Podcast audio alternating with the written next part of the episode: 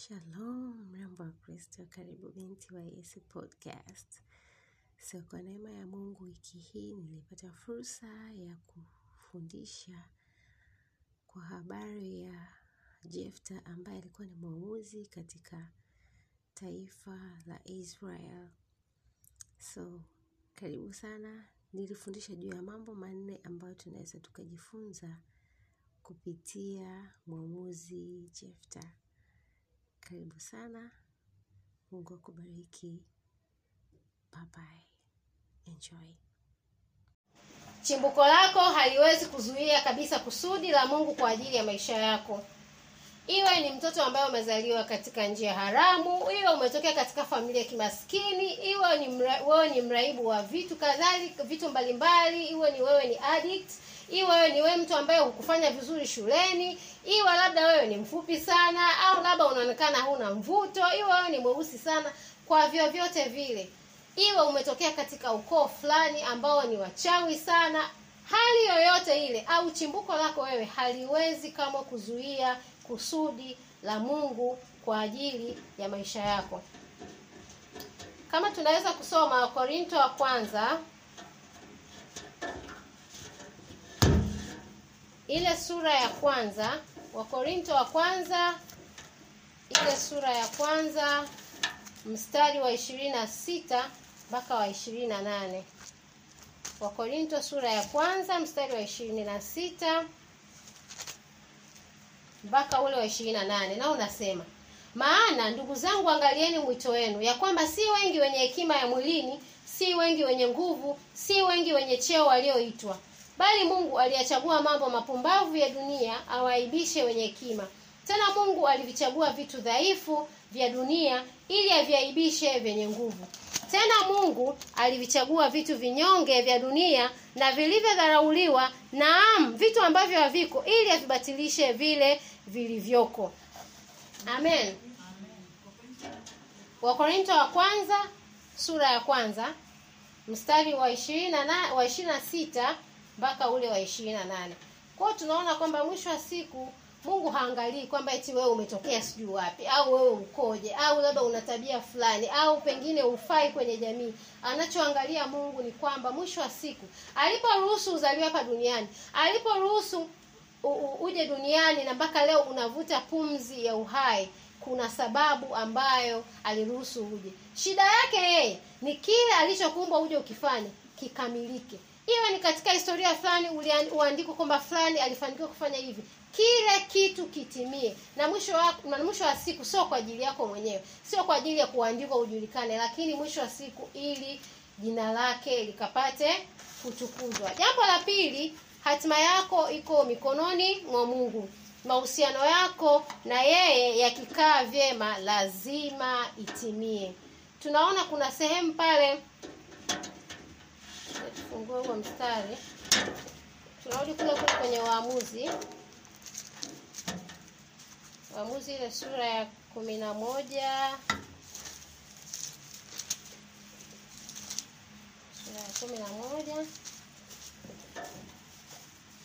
yes. Sura ya kumi na moja. Uh, nafikiri ni ule mstari wa Ye, mstari wa kumi na moja. Anasema ndipo Yefta akaenda pamoja na wazee wa Gileadi na hao watu wakamfanya awe kichwa tena mkuu juu yao. Naye Yefta akanena maneno yake yote mbele ya Bwana huko Mispa tunaona kwamba Yefta alikuwa ni mtu wa imani ni mtu ambaye alimpenda Mungu. Hatusemi kwamba haunaweza hautakuwa na uwezo wa kutimiza kile ambacho Mungu alitaka ufanye hata kama umjui Mungu lakini hautaweza kufanya kwa ajili ya utukufu wake lakini pia hautaweza kufikia kwa kile kiwango ambacho kama mungu angehusika asilimia mia moja ungeweza kufanya. Kwao tunaona hatima yako iko mikononi mwa mungu. Na ili mradi mahusiano yako wewe na yeye mungu yakiwa vizuri ni lazima itimie kama vile ambavyo yeye alikusudia. Lakini pia tunaona kwamba wazee wa kabila walimfuata wenyewe walimfuata Yefta huko porini huko sorry sina kama ni porini lakini walimfuata huko katika hiyo nchi ya ugeni akiwa na hao watu ambao ni waajabu ajabu hawafai. Wao wenyewe wakamfuata tunaomba tafadhali. Kwenye Biblia ya Kiingereza anasema walimwomba awe captain. Uh, translation nyingine tafsiri nyingine inasema awe kamanda kwa hiyo kulingana na nijaribu kusoma biblia ya expositor inaonyesha inavyoonekana huko alikoenda alikuwa ni mtu ambaye yuko imara katika masuala ya kijeshi. Kwa hiyo unaona hapa sasa wameshavamiwa na watu wa amon wanakumbuka okay kuna fulani pengine walishasikia sifa zake. Huko yefta siku hizi yuko vizuri katika masuala ya kijeshi. Wenyewe wakamfuata. Kwa hiyo mwisho wa siku iwe iwavyo lazima hatima yako itatimia ili mradi mahusiano yako wewe na mungu yakiwa vizuri jambo la tatu usikate tamaa katika nyakati ngumu. Songa mbele endelea kuwa bora muda utazungumza. Usikate tamaa katika nyakati ngumu. Songa mbele endelea kuwa bora muda utazungumza. Alichukiwa alikataliwa alifukuzwa bila urithi akatengwa akaenda kuanza maisha upya na watu wasioeleweka sio kitu kirahisi kwa kweli. Songa okay usikate tamaa katika nyakati ngumu. Songa mbele endelea kuwa bora muda utazungumza. Usikate tamaa katika nyakati ngumu songa mbele endelea kuwa bora muda utazungumza. Sio rahisi pengine sawa pamoja na kwamba alizaliwa na kahaba lakini baba alimchukua akakaa naye kama mwanaye pengine akafikiri ah nimeshakubalika yuko stable ndani ya familia. Alafu mwisho wa siku wale pengine ambao walikuwa wadogo zake labda aliwalea walipokuwa wadogo wameshakuwa wakubwa kibao kimegeuka. Kaka ondoka. Hatukutaki tena hautakuwa sehemu yetu hautarithi chochote. Sio rahisi kuanza upya. Sio rahisi hata kidogo lakini kwa sababu tunaona Yefta alikuwa ni mtu wa Mungu alikubali. Sio rahisi kwa kweli lakini alikubali. Naposema kuwa bora ni kufanya kile ambacho unachoweza ukakifanya kwa sababu mwisho wa siku tunakuja kuona kwamba wale wazee hawakumfuata kwa sababu labda wamemkumbuka Yefta au vipi. Ah ah. Kwa sababu walishasikia huko habari zake. Amekuwa imara ni mtu ambaye anawafaa wakati huu ambao ni wa crisis wakati wa shida na taabu hawajui nani anaweza kawaongoza katika kupigana na Amon wanasikia habari za Yefta wenyewe wanaenda kumfuata. Na hiyo Biblia expository inasema inavyoonekana kwa sababu waliomfuata ni wazee wa kabila sio wale ndugu zake. Inavyoonekana ina maana wakati anafukuzwa ilikuwa ni effort eh, ilikuwa ni juhudi ya kabila zima. Bwana ondo ondoka. Sio tu familia. Ndio maana sasa kwa heshima inabidi tena waje wale wazee kwamba nani sorry Jefta tunakuhitaji. Wazee wa kabila la Gileadi walihitaji ujuzi na utaalamu wake wa kivita wakati ulipofika na alipoonekana sasa kwamba anahitajika mtu kama Yefta jambo la nne na la mwisho usikwepe mchakato ni kwa ajili ya kukujenga. Usikwepe mchakato ni kwa ajili ya kukujenga don't abort the process. It is for you. Usikatishe mchakato. Ni kwa ajili yako mwenyewe. Yes vinauma. Yes inaumiza. Yes wanakunyanyasa. Yes unaona kama ninastahili. Kweli una haki. Lakini nikwambie kitu.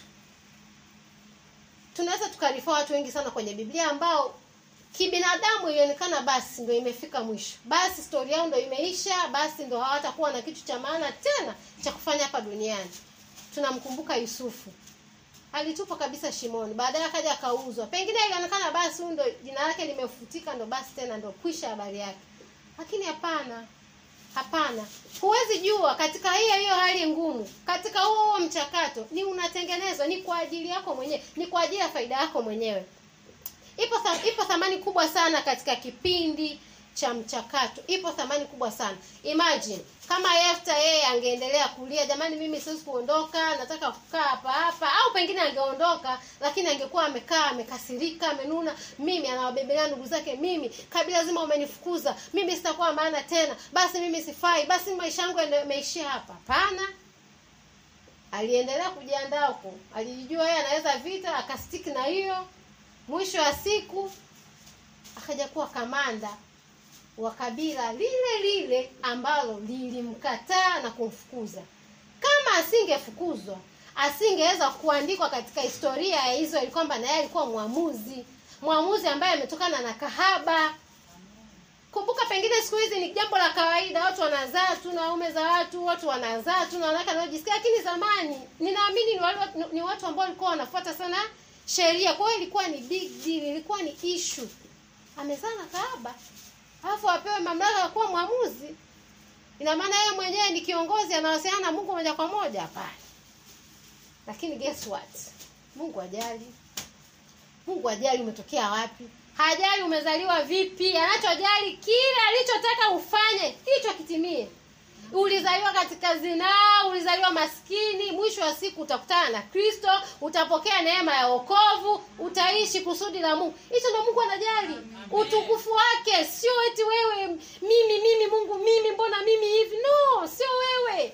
Nasemaga nilikuwaga nasema hichi kitu lakini nikaja kumsikia tena yule Rick Warren yule aliandika kitabu cha Purposeful Life. Nilikuwa anasema it's not about you. Yule baba akasema kitu kikanisaidia. Akasema it's not about you. Wakucheke, wakung'onge, wakudhihaki it's not about you. Kama wanakucheka wanamcheka Mungu wako. Wakusifie sana ukasema yes, ndo nimefika. Kwa taarifa yako it's not about you. Ni kwa ajili ya utukufu wa nani? Wa Mungu.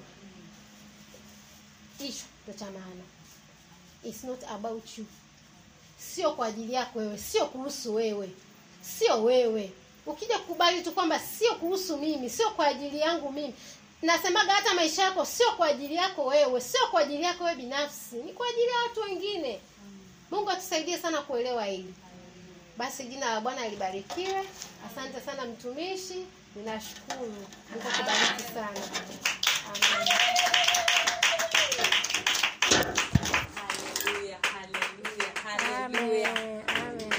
Guia é uma couve.